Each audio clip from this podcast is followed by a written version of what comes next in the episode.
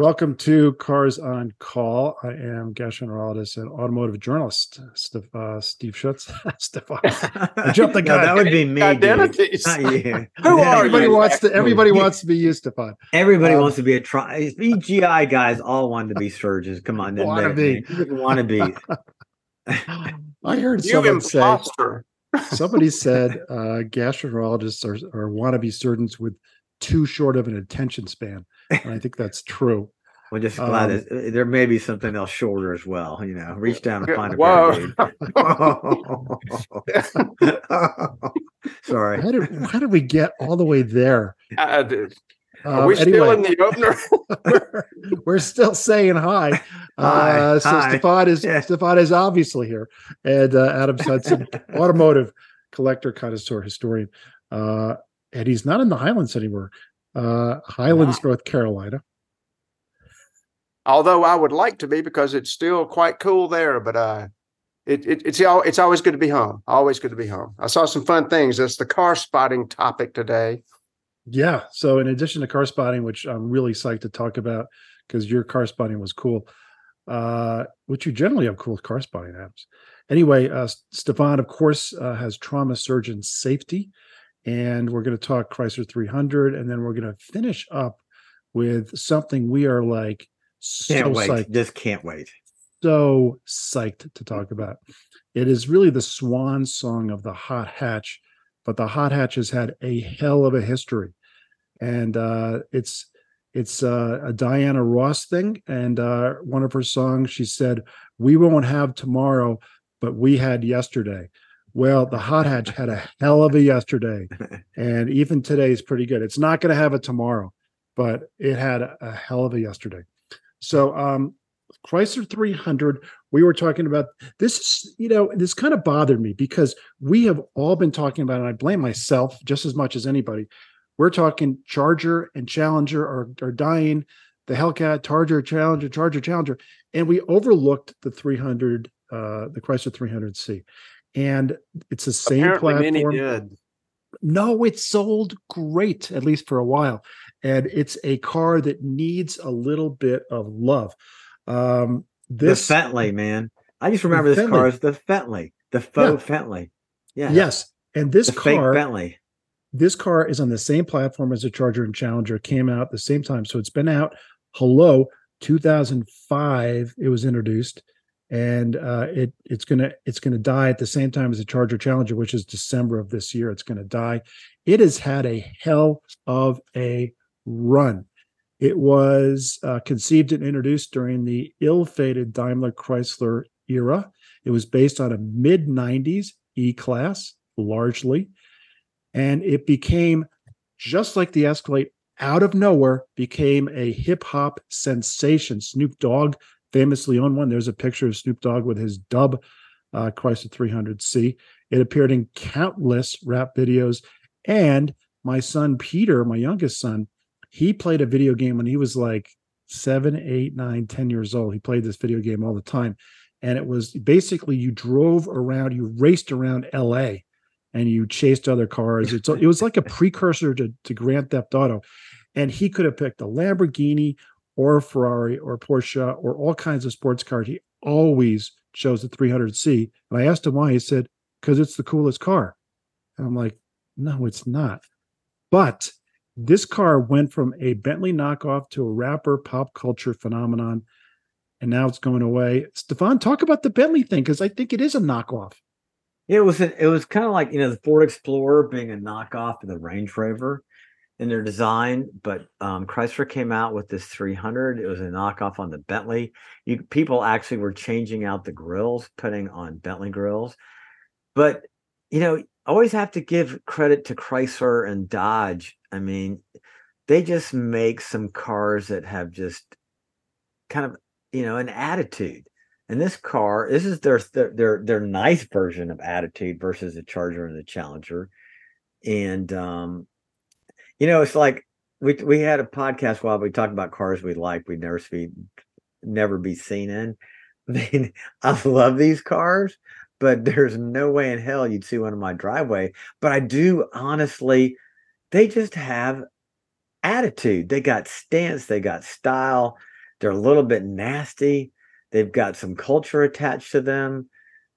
I've always loved, I've liked the Chrysler 300E. This is like, they'll never be one of my driveway, but I really do like them. I like what people do to them. Um, they change out the taillights, they put different wheels on them, little things. But it's how many four door cars in America do you see people personalizing that have this much attitude?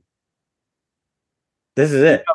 Uh, you know, well, it, it, it is it. And I, I remember vividly when this car came out uh, under the headline, I forget what magazine or what, what, um, what website was talking about it, but it said Chrysler 300 colon, the return of the great American sedan.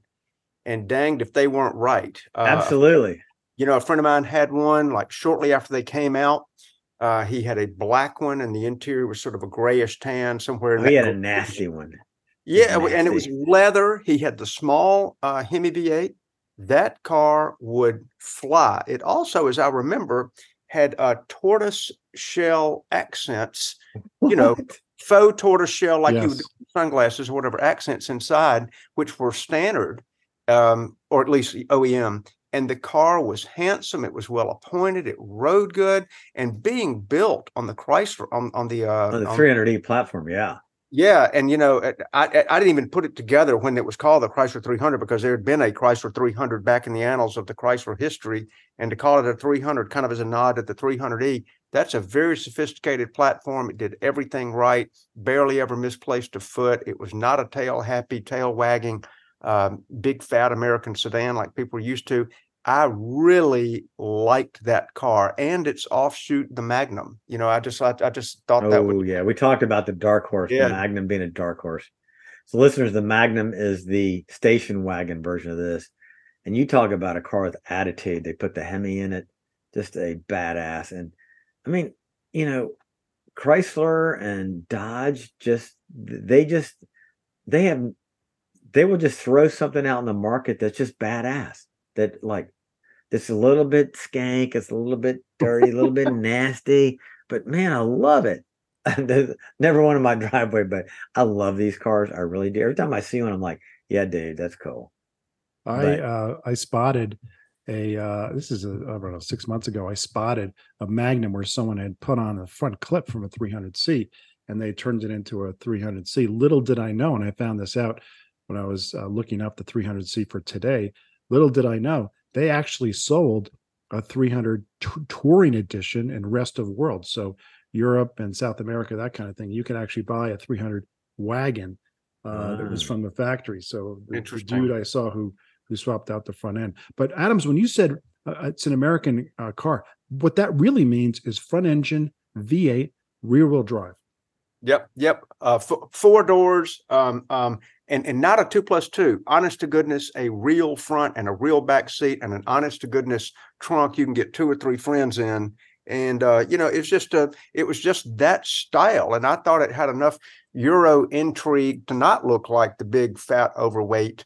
Um, American ver you know what we had considered sort of the American uh last versions of the big sedan. I just thought this was kind of taut and it had of course you know a lot of euro influence to it and it just it just it just seems to be at that time a very stylish entry into sort of a dead category. Exactly. You got your choice between a Ford Taurus, a Oh. Chevy Malibu, or a 300E. Which one you taking? 100% the 300A. 300E all day long with the Rinse biggest it. ass engine I can get 300C. all day long. This I would shoot bullets in the other two before I would take them. It's a 300C, but anyway. Yeah, Um, 300C. and- you're and- right. and- 300 Chrysler instead of 300E Mercedes. Exactly.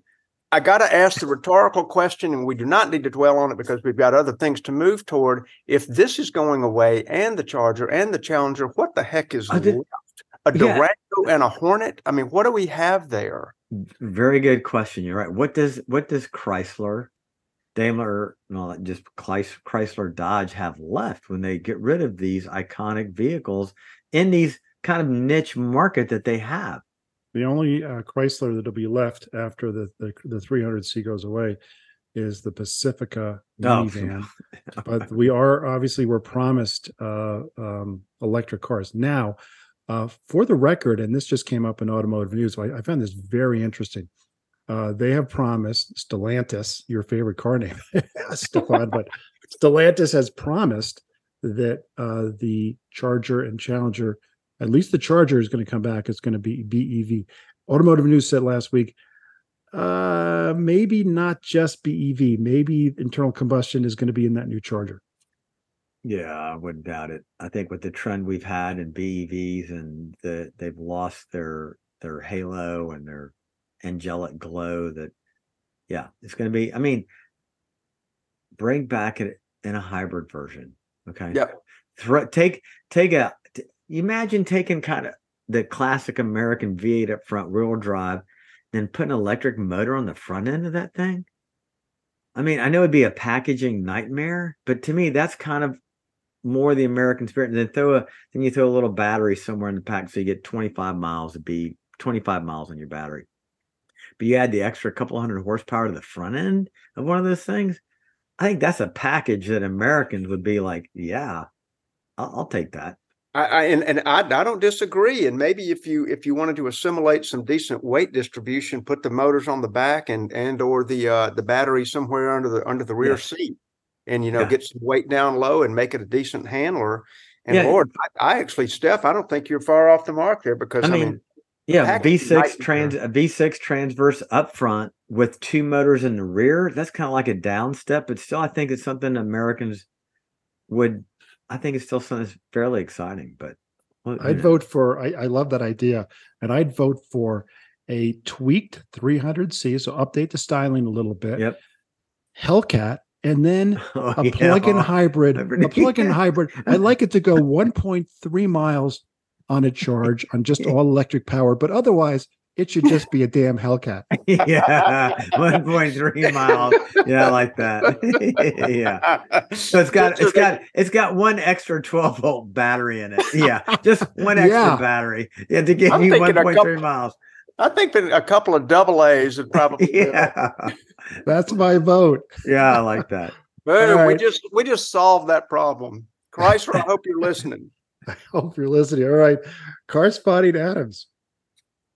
Uh, let's see. As mentioned previously in the in the prelude buildup, uh, I saw actually this car, which was on Bring a Trailer. You can see up there it sold for sixty five grand on uh, on the fifth of August. This particular car was purchased by uh, a gentleman who actually who has a house in Highlands and elsewhere. I actually don't know where he's from, but I was uh, at a Cars and Coffee on Saturday morning, and up roars this vehicle thankfully with the lipstick having been removed apparently he used a, uh, he, he used a makeup remover and got that mascara off and yeah it was out there and that's the the, the car exactly. Uh, that's a later version of the v8 that we've sort of grown to know and love. Uh, that's the v8 sgt and that would be the last of that particular body style with the 4.7 v8 they bumped horsepower up to I think 430. Somebody's going to look me up and find I'm right or wrong on that. But there's that four. just I, I, the only reason I included that four seven, the the earliest generation when it came out in like 06 ish, I believe was a, a 4.3 uh, V8, and that lasted till 09, and it was a 380 horse motor. By that time, the competition had kind of eclipsed it. Then they came out with 4.7, which was a 420 horse, and in the GT we just saw with the lipstick, that's a 430 horse. Um, look how far back that motor sits in that car. I mean, it's basically in the front it, seat. it, it's a front mid engine. Yep. Yeah, yep. The back two plugs are in the front seat there with you. Um, Yes. and I included the window sticker only well, you can't really read it, but folks, it's somewhere in the 130, 140 range. And you know, whenever you see a car reselling, that particular one had like 20 something thousand miles, but just pick any of the GTs. They're at a third or a fourth of their original sticker. That, boys and girls, is a buy in my book. What do you think? It's about you know what what cracks me up about these um Aston Martins is I have you know I I own a a Bullitt Mustang which to me is kind of like a the Ford version of an Aston Martin is toned down. But when you see these Aston Martins and you start looking at English cars and coffees they love to put like this car Adams you mentioned lipstick. In England, you will see these Aston Martins with so many different color specks of lipstick on the mirrors, on the A pillar going to the back, the front. I'm like, wait a minute, these are the conservative English that supposedly have taste and they're tarting up their cars. I mean, it's just like I'm I look at this, I'm like, what the what the what the hell is this? But they love to do that to these Aston Martins, which to me is just crazy. But um yeah, just, so listeners, just go look up like Aston Martin Cars and Coffee England. You're going to see these cars with color combinations and wheels.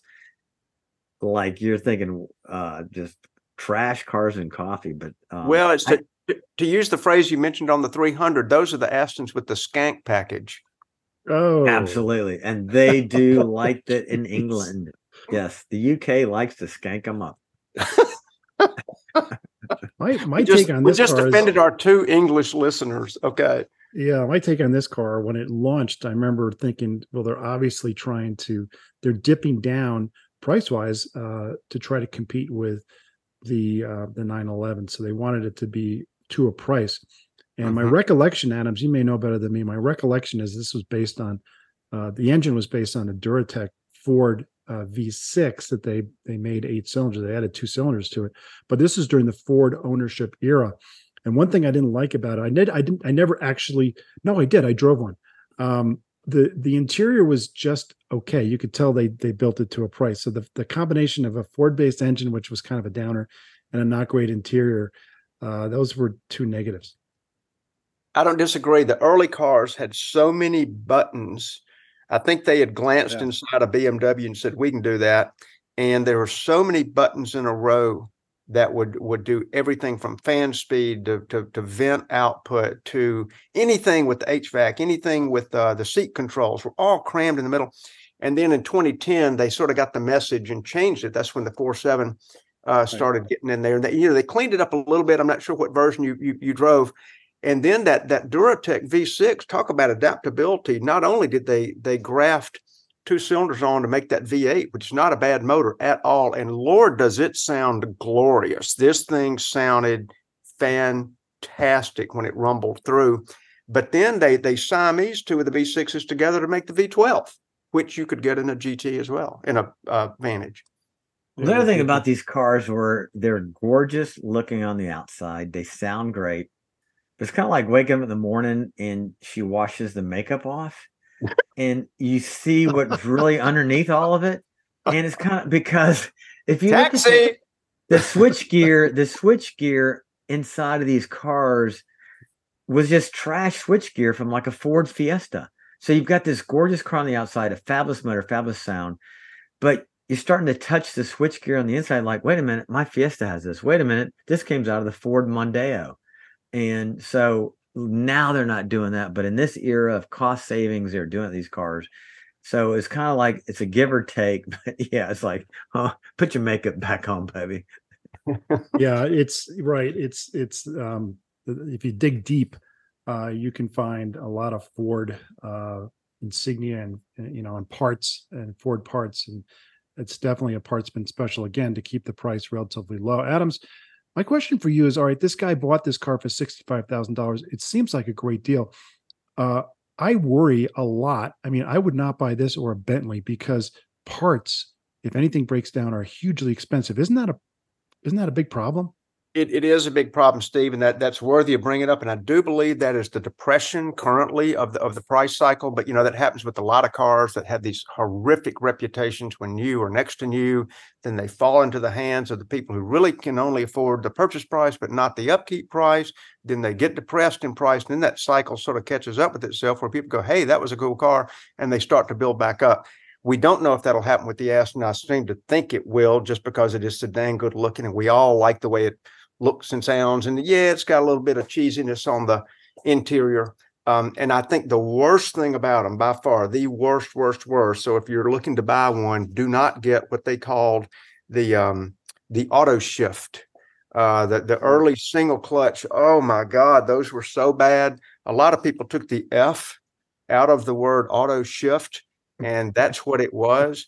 It was super, super clunky. Super delayed. You would push on the gas and count to one or two, and boom, then it'd be off. It was nothing good about that transmission. However, the six speed is a marvel. So a manual shift Aston V8 from 2010 on is a pretty dang good car and pick of the litter, in my opinion.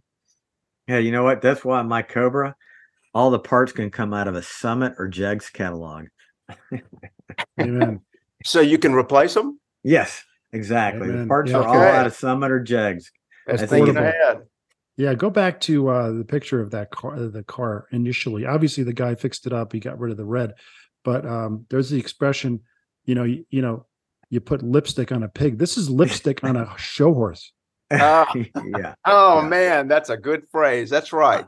Yeah. I mean, just look at that. These around so listeners, this is a white car with red around the front grille and then red up from the A pillar back to the C pillar. And that's it. It's just it's kind of like, okay, here's here's some parts we can paint. Okay, let's paint them. Oh yeah, that might look good. No, it doesn't. He Somebody smart, actually you know? thought that was that was a good idea.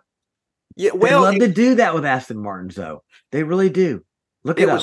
it was some attempt to commemorate uh, their motorsports victory. I'm not sure what livery that pays attention to, but they had it in bright yellow. They had green with yellow, which helped me. Was that the uh, John Cooper colors? I'm not sure the green yellow.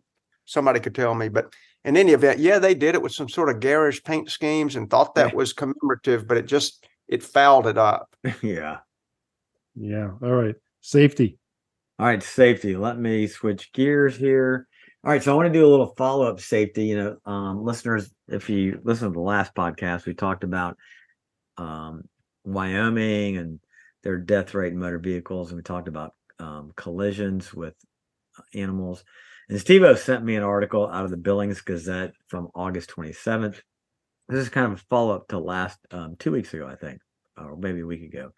But in 2020, State Farm Insurance did a re- report and we talked about Wyoming, but um, West Virginia being number one, but Montana has the second highest number of wildlife collisions in, in the entire nation.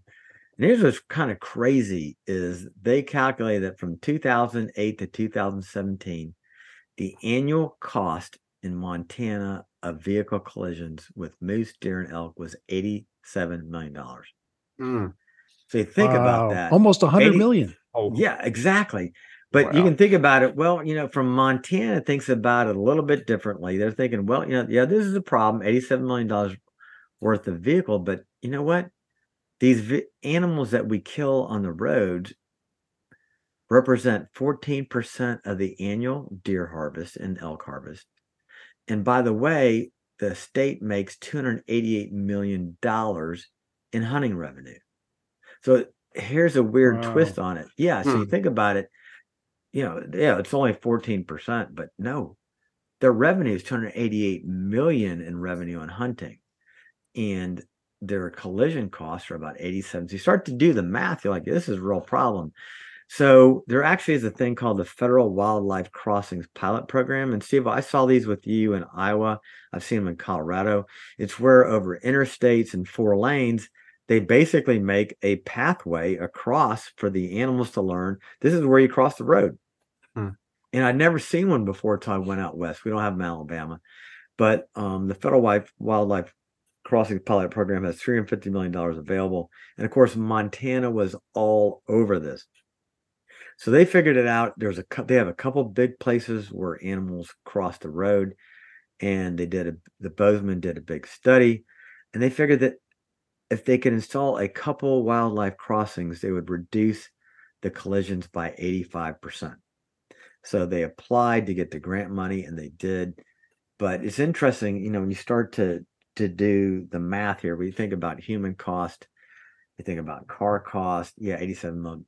But here really bought comes down to the bottom line on a huge state revenue. Um, so a good follow-up article um, on that. And you think about it, you know, the, the federal government has identified this as a major issue. So we're going to give some money, and it's typically 80% matching, the rest of 20% comes from the state. But in these states like this out west, you know, you got people hauling ass down the road doing 80 miles an hour. You've had these elk, bison, deer that have been crossing the same place for millennia. We throw up a road. We think, oh, no, we're just going to throw up a road here. No big deal. Well, it is a big deal and eight eighty-seven million dollars worth of damage. Big deal. So we can put in some crossings for the animals, and you know what? We don't kill people. Fewer people die. Fewer cars get trashed, and not only that, we're saving fourteen percent of our wildlife revenue in terms of animals killed. So is pretty great article, Steve, that you picked up. Um, I thought it was really interesting. Yeah, for for us, Stefan, we think of especially out west, it's a, a big pickup truck and it's going to run into a deer, you know, whatever. And and uh, they actually, uh, I remember when I lived in Texas, uh, they called the the grill guard. They used to call them Bambi bashers, which I thought was really Very, very Texas. very inappropriate. 'em. but um, I talked to a, a man, this is several years ago, who's older, and he was talking about his kids, and he mentioned that his uh, he had a son who was about 35 years old, who had recently passed away, and I said, "Oh, I'm very sorry," uh, and he said, "Yeah, it was the most tragic thing. He hit a deer on his Harley Davidson. Mm. You hit it, you hit a, you hit something with your big truck, you're fine. Hit something with a motorcycle." Let me tell you some interesting stories. Mhm. Um, I got two stories. One was a friend of mine, Jack Moody, in medical school. His sister was driving. I can't remember where she was driving, but she was in a Volvo 240. Remember the 240? Four Oh, the brick. I mean, Yeah. basically a brick tank on wheel. She hit a cow at 55 miles an hour. And the Oh. cow came up over the hood, broke the front windshield, air, hit the rear window. They came out unscathed. That's remarkable. And then, but as a trauma surgeon, I saw multiple patients that would hit a deer. They actually came through the windshield into the vehicle. And the, the most bizarre thing was the deer fur was actually stuck into them like little hypodermic needles. Goodness gracious. Yeah, That's from force. the point of impact, the force of impact that their the hair from the deer were stuck in them. And I Isn't saw that some, called pressure fusing? I mean, that takes a lot of pressure. yes, a ton of pressure. You think about it, you hit a, you hit an animal like that at 60 miles an hour that comes through your windshield. That's a lot of in- injury force. So I took care of a lot of people. I did take care of people on motorcycles They got hit and they just never did well. But um you think about you doing 60 miles an hour, now you're hitting a 200 pound animal. So you're going six, 60 to zero with a 200 pound animal against you. It's like hitting a brick wall. So yeah. So Steph, you Um, mentioned something interesting. You said, I think, and if I, if I heard it right, and I jotted it down, so you may want to look back at your notes, 240 million in hunting revenue. And so, 288 million dollars of hunting revenue. okay, so 288 million uh, times the 14%, which are, uh, are being slaughtered, that's a $40 million hole right there. Mm. Yeah. Uh, not to mention what it's doing just to the automobiles and to the people, et cetera, et cetera, and holding up traffic and law enforcement involved. And I'm not talking about the inconvenience because it's a horrific thing to happen, but that's $40 million just leaking away from uh, the hunting revenue side of things. So it- this this relates. How in the world does putting in a Animal Crossing reduce crashes by 85%? What do they do to corral these animals to go through some narrow pass? Do you know? Was that in Well, the study? Well, I know that I don't. I didn't. I'm just going to speak off the the cuff here because I I haven't looked at it. But there's a the wild the federal wildlife crossings pilot program has known that these animals typically have crossed the same paths Right. forever. Oh, they follow, they follow rivers, Okay, trails, and then okay. it's, their, it's it's a habitat where they naturally follow from grazing in the summer to grazing in the winter. then you go throw an interstate across there and don't think about it. Well, the animals are using the same pathway that they have for millennia. And it's kind of like in the Serengeti in Africa. The, the the paths are very predictable, the animals. So when you put up these passageways now, these new interstates, they're incorporating the wildlife into consideration.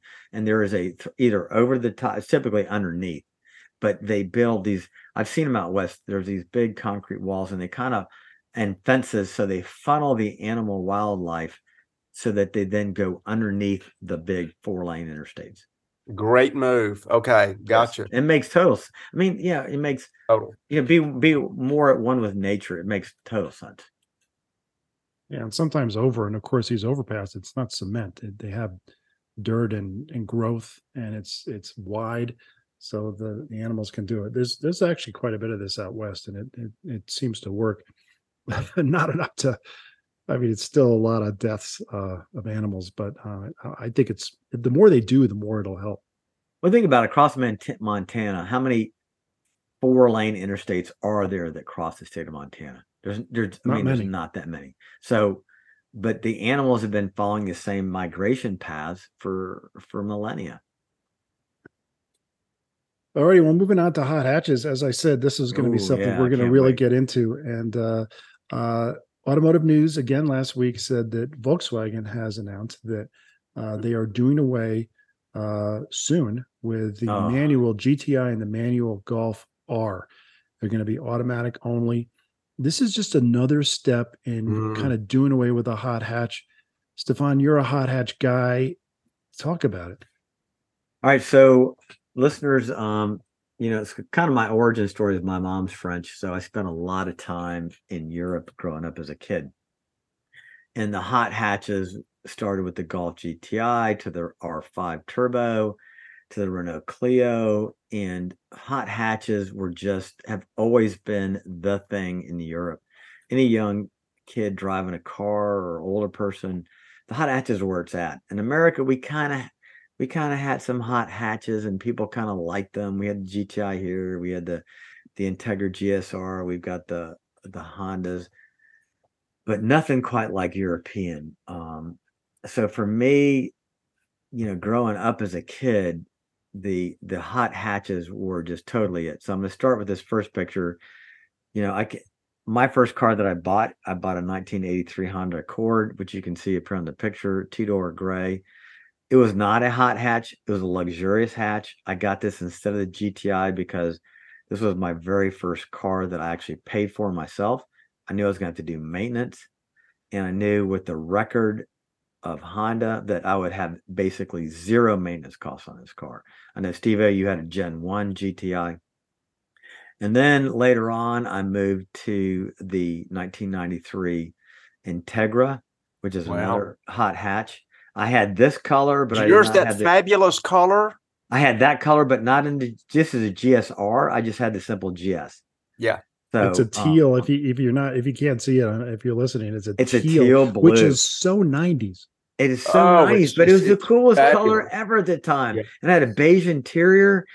And this car, this I mean, my Honda was fun to drive, but this Integra GS was just it had the variable VTEC engine man, this thing you could sling it into corners and it was just held the track. So you know, you uh, said Stephan, I, I, don't mean to interrupt again, but I mean you were saying about the um like oh this was not a hot hatch. Honestly, the cool thing about everything you're showing here and and our in your origin story is they all had the DNA of the hot hatch. Yeah, the DNA. So so listeners, hot hatch is basically a two door hatchback.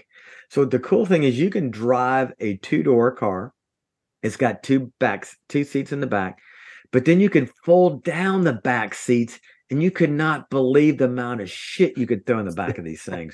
so it's it was the perfect first car, second car, because you could do so much with it. And um, and in Europe, I mean, the hot the, the hatchback still lives on now in four doors. But if you've never owned a hot hatchback, let me tell you what, you know, what is it? The Audi A7 was actually a hatchback, or was yep. it the A5? A7. A, A7. Let me tell you what, a hatchback is unbelievable. Man, just maximizes the capacity of the vehicle, how function. Me, I, I literally bought a dresser and threw it in the back of my Honda Accord, two door Accord. But to hatch up, we the hatch didn't close, but I got the dresser in that we bought at an auction. So I I've always been a huge fan of two door coupes and especially two door hatchbacks. So you know, um, you know, uh, it's it, it, as you were talking. I mean, people don't people don't remember. Oh, there was a time before the hot hatch, and now we're sort of entering this period that there could be a time after the hot hatch. Before it came out, you know, I mean, people just thought about performance cars as these loud, booming, inefficient, gas guzzlery, could be finicky. There's maybe two seats, there's no luggage room. Uh, they're expensive to insure, expensive to keep, and boom, out pops the VW GTI. And people went, Well, forget everything I just said. because they were all those things in the opposite. They were Yep. fuel efficient. They were easy to insure. They were easy to keep, easy to live with. You, like Steph said, you could put two people in the back, or you could fold the seats down and act like you had a two seater, and you got tons of room. I mean, there was just there. It, it was like it was the only time we'd ever, or the first of the times we'd ever had a definition of something called practical performance, and they Ab- delivered. Yeah, that's a great. It's a great word to describe practical. So it's totally practical. But if you wanted to sling in some corners, rev it out, max it out, and have a blast in a car that handled, this was it. Yeah, another thing I I really like that description, Adams. Uh, this was practical, but it was also accessible, and and I know I know you Yes. basically just said that. But one thing you didn't mention, which we all know, and I know Stephan knew this when he was driving his Accord. Back then, gas was expensive. Yes. You Sure, d- yeah. you- these were fuel sippers, and they Yep. they they didn't you know they were cheap to insure, cheap to fill up with gas. Yep. All right. So let me start off with let me start off with my. Don't do favorites yet. I'm not favorites yet. Okay. All right. Not not Go ahead. favorites yet because I want to point something Okay. out. I'd said that these are dying, and I I, I Yes. on the one hand, on the one hand, I looked up what you can buy now as a hot hatch, and you can get a Mini Cooper S or John Cooper Works with a manual. That's a hot hatch. Obviously, the Corolla, the GR Corolla, which we've talked at ad nauseum, um, and then you can get the Hyundai Veloster N. You can get the Golf GTI and the R. You can get the Mazda 3 Turbo. Does that count? I don't know. But a And couple what about that the um and Honda the Honda Civic R? This is four Right. door, but I was going to make that point. It's no longer a hatch. I mean, it's, it's, no longer a, a hatch. You're it's right. It's a sedan It's a shape, and same with the sedan. Yes, WRX. you're right. It's not fair. You're right. WRX and the STI, they're sedans. So that's going away. So Yeah. sometimes the body the body style has changed. Um, but I here's a list of what you can get in 2017, and just keep in mind what you can no longer get from this list: Ford Focus ST and RS, Yeah, that's a nice one. Fiesta ST, uh, GTI and R. We talked about that. The Mini Cooper, same. Fiat 500 Abarth. That was a fun car. I drove that. Oh, Yeah. That was fun. They Uh, sold like twelve of them. Yeah, but still very cool. I love them. I love to see them. not a paragon of reliability but but you know if you think about the list of- that i just of what's for sale now you you can just tell these are all It's going just to go away. they're going away. Yeah. Yeah. so now uh, everybody, now everybody wants the hot hatch SUV, the the the sporty SUV. Oh, give me a break, man. yeah it's Ah, you're, you're really right and and there's there's a explorer st oh give me a break Oh, give Um, me a break. there's yeah. there's yeah there's a lot of stuff that's not the the same thing Yeah. so uh I, I you know let's go through our favorites we are we all All right. listed three favorites but stephan you're absolutely right there's there's nothing else i can think of in recent years which i mean since the 80s where the french really led this is one of those Yeah. areas yeah. Normally the French are running away from the fight, and uh, I'm sorry, mom. i didn't mean that but i didn't mean that I I know. mean, I- automotively they They were were remaining independent.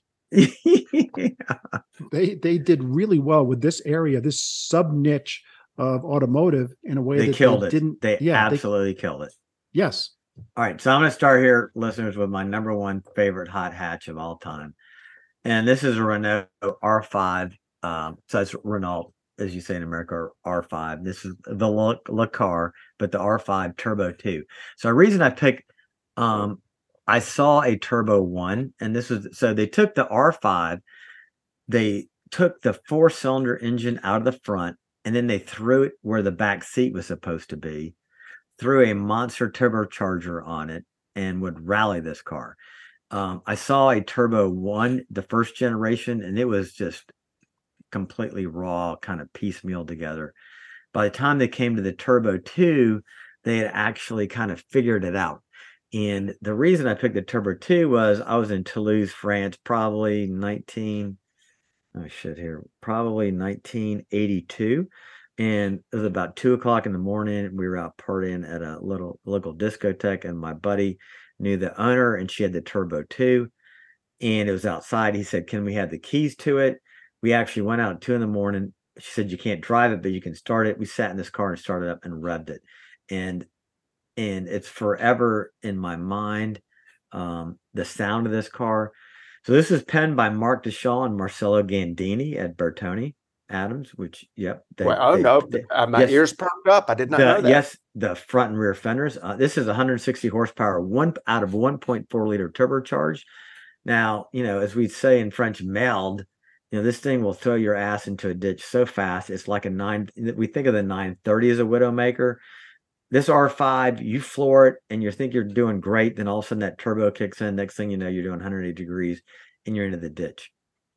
The other thing that's so cool about the Turbo 2, Fatima Blush in 1983 James Bond film Never Say Never Again drove this car. Um, they typically sell for about 150k now on Bring a Trailer, for me, of all the hot hatches, um, I've got three picked. This is my. I'm starting with my. I'm going out with a big bang. This is my very very favorite hot hatch of all time. That's a cool one. And Stephan, I, I know you, you you you were intimating at this, you know, with the rear engine and the whole Widowmaker thing. Of course, it went from the front wheel drive to Yes, from what car went from front wheel drive to rear wheel drive, front engine to mid engine. That's Just- a tweak. that. Yeah. that is a tweak. That's a mild redo. Yes. Look at that thing though. It's it looks like it's about two feet wider in the rear, starting at the back of the rear door, and that to me just looks fantastic. You know, it's it's like you know when you see an Audi RS with the blown out fenders, you see a 190 Evo. But for those kind of work, but when you do that, where you just blow out the rear fenders on a two door hatchback, it just this thing just just screams menacing badassery, and I'm going to eat you up. And I mean, I just this to me is there's this is the finest iteration ever of the two door hot hatch. Just it doesn't get better than this. Now it may get better technically in terms of driving experience, but in terms of looks and what a hot hatch is, this just describes it for me. This is it. Good pick. I think it's a great pick, uh, Stephan. When it comes to the look, I totally agree. This car is the Key and Peele uh, substitute teacher bit where he goes, "I'm for real. This car is for real." So you think a 300e may have a 300c may have attitude? No, no, no. This this here is this is attitude defined in a car. It's just it's just uh, it's menacing. I love it. All right, Adams. Yes, sir. I tell you what, I've got a a, a- a very similar um, first pick because it is the Renault Clio. Hey, it happens to be my pick number two. Okay, all right. Well, I So, tell you what, I'm with you. I'm with you. I'm with you. Okay, well, well, I'm gonna, I'm gonna maybe maybe we No, just- you go ahead. You go ahead. This is Well, we'll this is my number two this one. pick. I'm We'll glad to think that good. You know, we think alike. Go ahead. we can partner because I sent you something in your email that as my alternate pick. But this particular thing sort of followed the exact same flavor that Steph just mentioned, where they took this pretty dang good looking little smaller car that they said, uh, and, and what I read, and Steph, you, you may have already known this, but there was an engineer at Renault, this guy named Axel Breun. What a great first name for a guy in the car business. And he was a crazy engineer. And he said, you know, he said, I want to take our V6 and I want to put it in the middle of, of, of one of these cars. And, but I have to find a car that's got the same wheelbase as the, um, as the uh, Twingo. That's what the, this was based on, which sounds to me like a store bought dessert cake. And he, he, so he's looking at cars with the same wheelbase, and the identical wheelbase of this car is shared by a Ferrari 308. So he I was going not know that. He was going to find a burned up or a wrecked 308. He was going to strip the body off, put the uh, Twingo body on it, and create this car. And when he mentioned it to people, they went, "You're onto something, buddy." So they allowed him the engineering green light to look at that thing. It just looks everything you just said about the R5 would apply to this, and I think it just looks a little bit more modern, a little bit more finished, and it's got the V6, and it's like 254 horsepower at seven thousand two hundred RPM. So Uh, the- Adams, the uh, the the Renault Five that Stephan mentioned, which was awesome, that was uh, early to mid '80s. What what what years is the Clio? uh, these 2001 to 2005. Yep. Yeah, O- there you 01 go. to 05. And you Yep. really had there were two. So there's the phase one and the phase two. The first phase one Clio V6 was built by TWR, which is Walkinshaw Racing, And then they brought it back to Alpine in Dieppe, France, which is not far from where my mother grew up. And I've been to Dieppe a, a lot.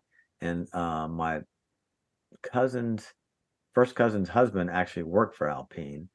And uh, that's Alpine, not. Alpina. So they Yes, make a Alpine. Yeah. And that was the phase two. Um, and the phase two came in with 255 horsepower V6, zero to 60 in 6.4, which at the time was incredibly fast. incredible. And you're right. So this is like they took the R5. To me, the R5 is kind of like the quintessential. It's kind of like a Deux Chevaux, a French DS. It's that was one of the iconic shapes of cars. But you're right. The Clio was basically by once again by Renault taking the R5 idea of the turbo into the Clio and the more modern version, and it was just every bit as just complete awesomeness, nastiness, and um, I've got, I'm going to pull up a picture here of the engine, and um, actually, just it was, it was they they they they they completely polished the whole idea in the Clio, and there's a picture of the engine. Um, and it's there's- and you know what's crazy about that photo is it's so weird looking at that motor, and then in the background are the back of the front seat. front seats. Yes, yes. you don't expect Yes. That. So what's so cool is you would look through the side window of a Clio, and you can see the motor, just like a Ferrari. Oh, That's so cool. I mean, it's just, I, yeah. So Renault has really done some cool things. The R5 Turbo and the Clio. So yeah, two amazing hot hatches. And Adam, yep, that was my number two along with you. That's a great Okay. pick, guys. Yeah, the, the Renault 5 Turbo is a blunt instrument. This had some sophistication. The Clio Yeah. had some sophistication. Yes. Uh, but what a car. Okay. Um, my my choice, my my first choice is it's not my number one choice, but the the first one I want to talk about is uh kind of sophisticated, but it was cool in a way that neither one of those cars, those cars were just nasty. both of them. Uh They're like Dodge. The 19 Dodge. yeah 1978 saab 99 turbo and i love the wheels number one Is that it? Yep. And i i like this more than the 900 because it's got it's it's smaller and lighter uh everything from basically uh the a pillar back is shared with the 900 uh but the 99 had a shorter front end and uh was just not as expensive and less sophisticated but it was their first foray into turbo and I just love it. I thought it was nothing but great, so cool. Not nearly the performer of either one of the cars you guys mentioned, but um, I love it. I do. I, I have to agree, Steve. I have this. I've got a. I love the Saabs. Um, they were so distinct, particular design. The you know based off their fighter jets with the windshield, and they had their own peculiarities. But I have to agree for a a hot hatch. This is kind of big for a hot hatch, but um, yeah, the Saab, very great pick. I, I agree. You know, and, and you don't have to look at that car too long to know that it's got some serious aero going on. And as Steph mentioned, you know, the, the, the aeronautic background. You know, those wheels. What uh, I, I'd almost forgotten those wheels. Will, will those wheels also make uh, julienne fries out of a potato? Lots. Of, is that some sort of Cuisinart going on? Can you imagine cleaning those wheels? Those listeners, this thing has got more vanes on it than I mean vanes being like wind vanes or like an tur. You know what it really looks? It probably is. These are looks like the vanes on the front of a jet turbine engine. That's what they're designed after. No doubt, being a Saab, it has to be It's- what they're designed after. It looks like the front vanes on a turbo engine on an air It- It really does. It really does, and it, and it's and it's ah. got a lot of them. They would be difficult Yes. to clean. But if you look at the year on that thing in 1978, you know, and Porsche sort of popularized the word turbo in the households in 1976. So Saab was clearly already at work in this. They knew, you know, turbos having come from the aircraft background. I mean, this was a sort of a landmark car to make It a was. Spanish yes. kind of car. I mean, that thing was, and it was fast. You know, it wasn't as fast as maybe what we said, but this car was quicker than everything it competed against. Absolutely. Yeah. All right, Stephan. All right. Well, I've already done two of mine because Adam sto- took my second one. So which car's next? I guess Adam's. Which is Adam's do it. Yeah, Adam's for do your next one. Okay, yeah. Well, I'll tell you what. Well, I'll jump in there with a bit more normal of a car, if we can call Alright. any of normal. The uh, Corrado VW Corrado VR6. Oh, Oh wow, All right, so let me. Oh man, let me. that's I gotta- cool. Gotta- It would be in that pic- email. It should say number two, but um, Okay. this particular car. Now we mentioned Corrados before, and you know it was it was a follow up to the Scirocco, which was a you know a commercial success, but it was never a big big performer. It looked cool. Well, with the Corrado VR6, they kind of changed that, and they took this narrow angle. I think it's five or 10, 10 degree, very narrow angle uh, V6. And there you go. And this one was, you know, this is a very used example that was on on a, uh bring a trailer. And I'm glad you're showing that first picture first. Like scroll back up. Look at how that front end has like is so zero cool. protrusions. It is It's got so- a blacked out grill. That is so cool. I like it. I Oh, like I love it. it. I love and- it. and it's got that that that low frontal frontal area for for for good um, aero, and it kind of widens out and widens out. And they did this for a rather inexpensive little hot hatch, and there you go. I don't know. I really like that car. It was 190 horse um, version of the V6. They sound very good. It had a zero to 60 of 6.4, which was healthy at the time, Yeah, 145 that's that's very respectable. and it got 28 and a half miles a gallon. Yeah.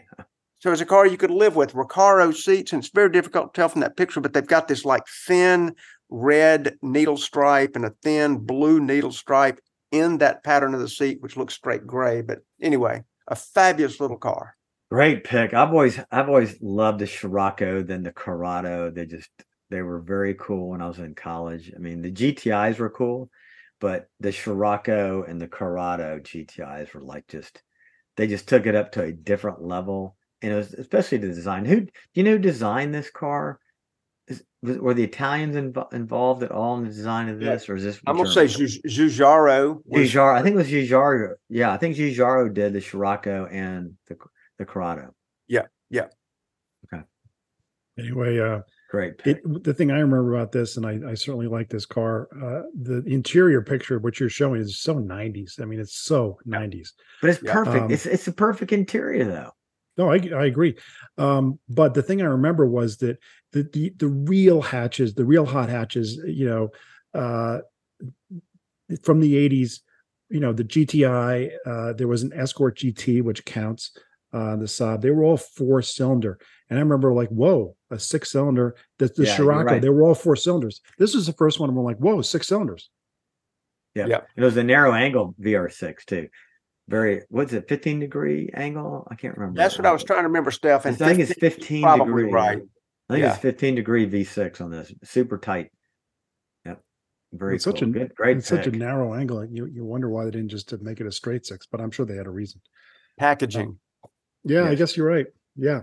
So um my uh second pick is the I was so bummed out when my favorite hot hatch went to sedan, and that is uh, favorite for now, you know, that- that's available now. The 2009 Subaru S, WRX STI hatchback. And you can't get a hatchback anymore. And it looked great as a hatchback. And all everything you said, Stephan, earlier, the the utility of opening the hatch and putting all your stuff in you know people who own these cars are generally young and you know you don't have another car you don't have an suv in the garage you just you and your friends or you and your girlfriend or you and your young wife having a hatch is so great and subaru had it and if you show a picture I'm trying. uh, I'm trying to find it. I'm trying to sorry. find it. but it was so great and now they they did away with the hatch uh i don't know 2011 12 13 something like that there it is and then That's good looking, man. I know they sh- now it's only a sedan. It bums me out. Yep, yep. And and and Steve, that's some isn't that some special edition with the gold wheels? And that's like, is that the crazy expensive one, or have I got those confused? No, it's you could you could just get this uh, standard. They did have some special editions that, of course, you know the gold wheels and the the special Subaru blue uh, harkens back to Colin McRae and the rally days. Uh, the reason they call it WRX was they couldn't call it WRC because that's trademarked. It's the World Rally whatever. Um, so they called it WRX to kind of hint that hey, we're, we race in WRC. Um, I'll I'll say this: I drove this car. I've driven this car a number of times. It is. it- it- here's what I. Here's here's what I said in my latest review of this thing. It, it has so much turbo lag. You wait and you wait, and at like 5,000 R, you're like, holy shit.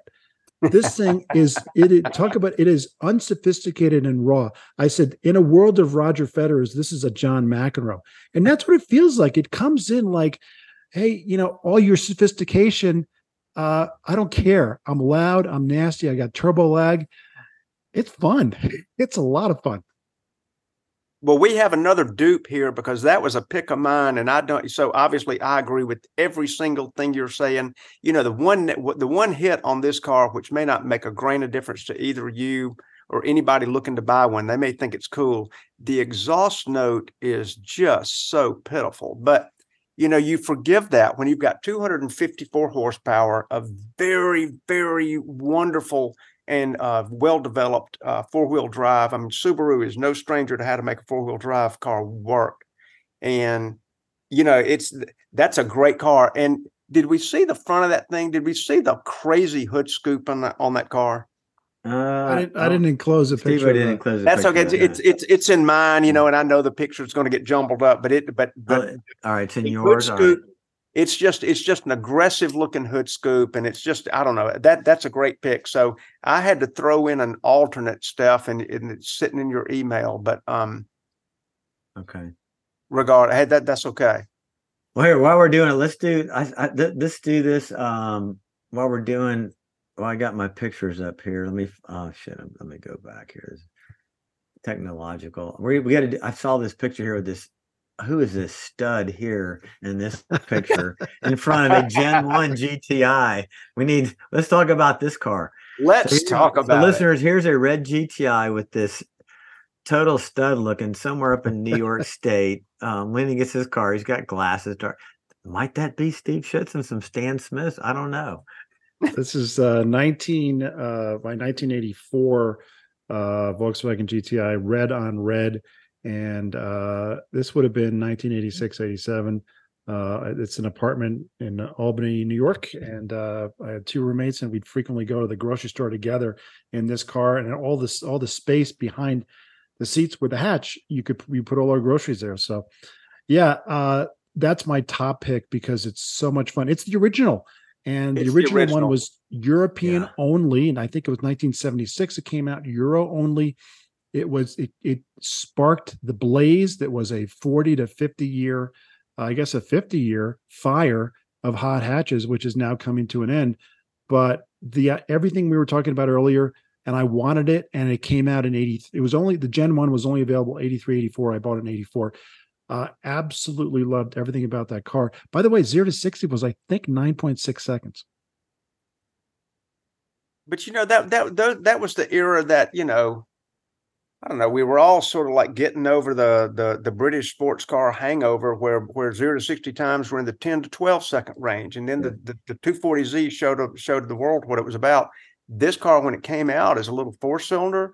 I mean, what did you say? Sub ten seconds? That's that was like moving. Yeah. I just remember it was nothing but fun around corners. Everything Stephan was talking about around corners, stuff like that. It was nimble. It was so much fun. Well, dude, I just I just got to say that you know I did also pick, I also did pick a Golf for one of my favorite hot hatches, Mm. and here you can see is the Golf that I picked. This I know what the- that is. Yeah, this, so this, this listeners, I just posted a picture of a, golf, but it really isn't a golf. This Wait is the. minute. Yeah, that's wait, I know what that do, is. Do you Wait- recognize wait a it? Do minute, you recognize got- it, Adams? Wait, it's wider and it's got a 928S motor hammered Yes, in. Is this that is- the one? This is the German automotive inventor Gunther Artz, who he did the coolest cars ever. But this is a Mark One Volkswagen Golf built around a Porsche 928 chassis. Oh, you can see the wheels. Yes. the phone dial Look at wheels. that. That's unreal. I have Isn't not that- seen. I hadn't seen that car in 15 years. So I remember this because it was Steve. Was it Car and Driver Road and Track that first did the article in the U.S. Ro- road and track. Road and Yeah. Track. I read that. I'm Yeah. like, oh my god, this is. So this guy had a dealership in Hanover, and he was constantly dabbling in customizing and modifying cars. But the one he's most famous for is he did the Nordstadt Carrera, Carrera Beetle. created from a um, Volkswagen 1303 body, the chassis of a Porsche 914-6, and the 2.7 liter engine from a Porsche 911. And um, I'm, I've got a picture of it. I've got a Porsche should have hired him. That's just like eh, the, the- Yeah. the photo. If you can't see the photo, you can't believe how good a golf looks widened. Yes. It's just um, wonderful. Yep. So I'm I'm gonna pull it up here. Just give me a minute. I'm doing too much stuff. I gotta close this one. That's Oh, your it is. uh, So you here it do. So you got it. here's okay. a side view. Look at that. It's just That's- perfect. And there's the front view. But here is I've got now here's the here's the Nordstadt Beetle, his most famous creation. A, you think about that, a Beetle on a 914 with a 911 engine. Those isn't look like crazy? 935 BBS wheels. yes. So that's my top pick for hot hatch. The ultimate. the ultimate. hottest. I know it's not hottest quite. hatch. It really, it's a one off. I know, but is but I think this that car was so famous. I had to bring up this podcast because that car cannot go away in history. People have to know about that car. It was so famous for its time. Can I can I pick the uh, Steve? You got a you got a third one in there? Nope. You already did it. Okay. Well, All right, so Steph, All look in look in your emails. I have Yep. to pay. I have to pay special respect to a car that we were saying that the GTI uh, Volkswagen was the one that sort of set the tone. yeah. Steph, if you'll look in your emails, you'll see one that says my new pick. Oh, my new pick. Okay, let's see. Matt. It is You've got the, you've got I've got original hot hatch. My pick. that one. That one. okay, one. let me open that. Okay. All right. Okay. All right. Oh, oh, yes, yes. I'm stop share. Let me do screen share. This will be a what this is. surprise. Yeah, I know- I know what this This is. no, th- you're right, dude. This is it. This is this is a great one. What? Is that Uh, it? Yes, sir. The MGB Okay. GT, which Yes. I thought was so handsomely done from the convertible. You know that they they they made the windscreen higher, the side uh, windows and pillars higher. Uh, they just really made a handsome little MGB slash GT. That's a mouthful. Yeah. So, so listeners think about the MGB as a convertible. This is the hardtop version where the hardtop actually goes to the back. Um, very and a cool. real life hatchback. And I, I Yes. had- I had several of these in a row in college. They were my favorite car by far. But this particular one, a guy named Ken Costello uh, in England decided he would take the 3.5, uh, what we know is the Rover V8, but in truth, it was a Buick Oldsmobile Pontiac aluminum V8, three and a half liter, probably a whole 160 horse or something at the time.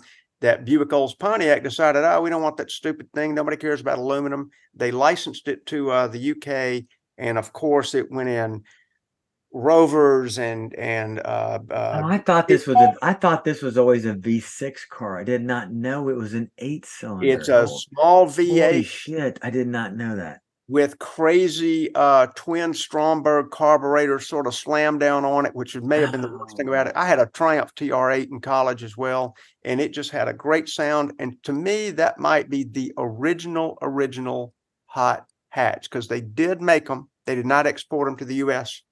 And probably between 67 and 72 were the years.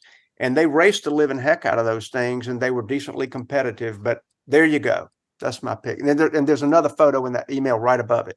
Yeah, about that one right there. Yep. And those are the, I only got two picks in there.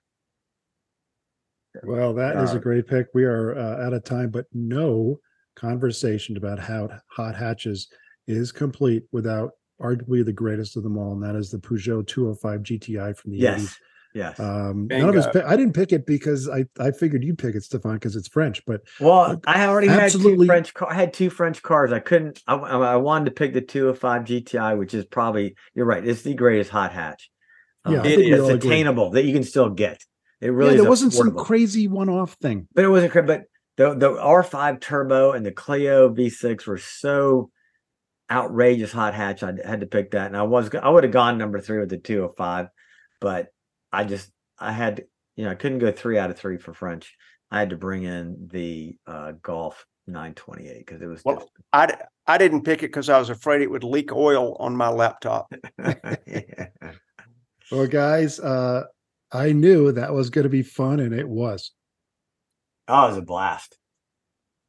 So we're out of time. Uh, hope you enjoyed it, listeners. And Stephan closes out. Hey, so listeners, please uh, like, listen, subscribe, leave comments, tell your friends, and uh, we want to keep this podcast going, but we can't do so without your support. Uh, listen to us next week.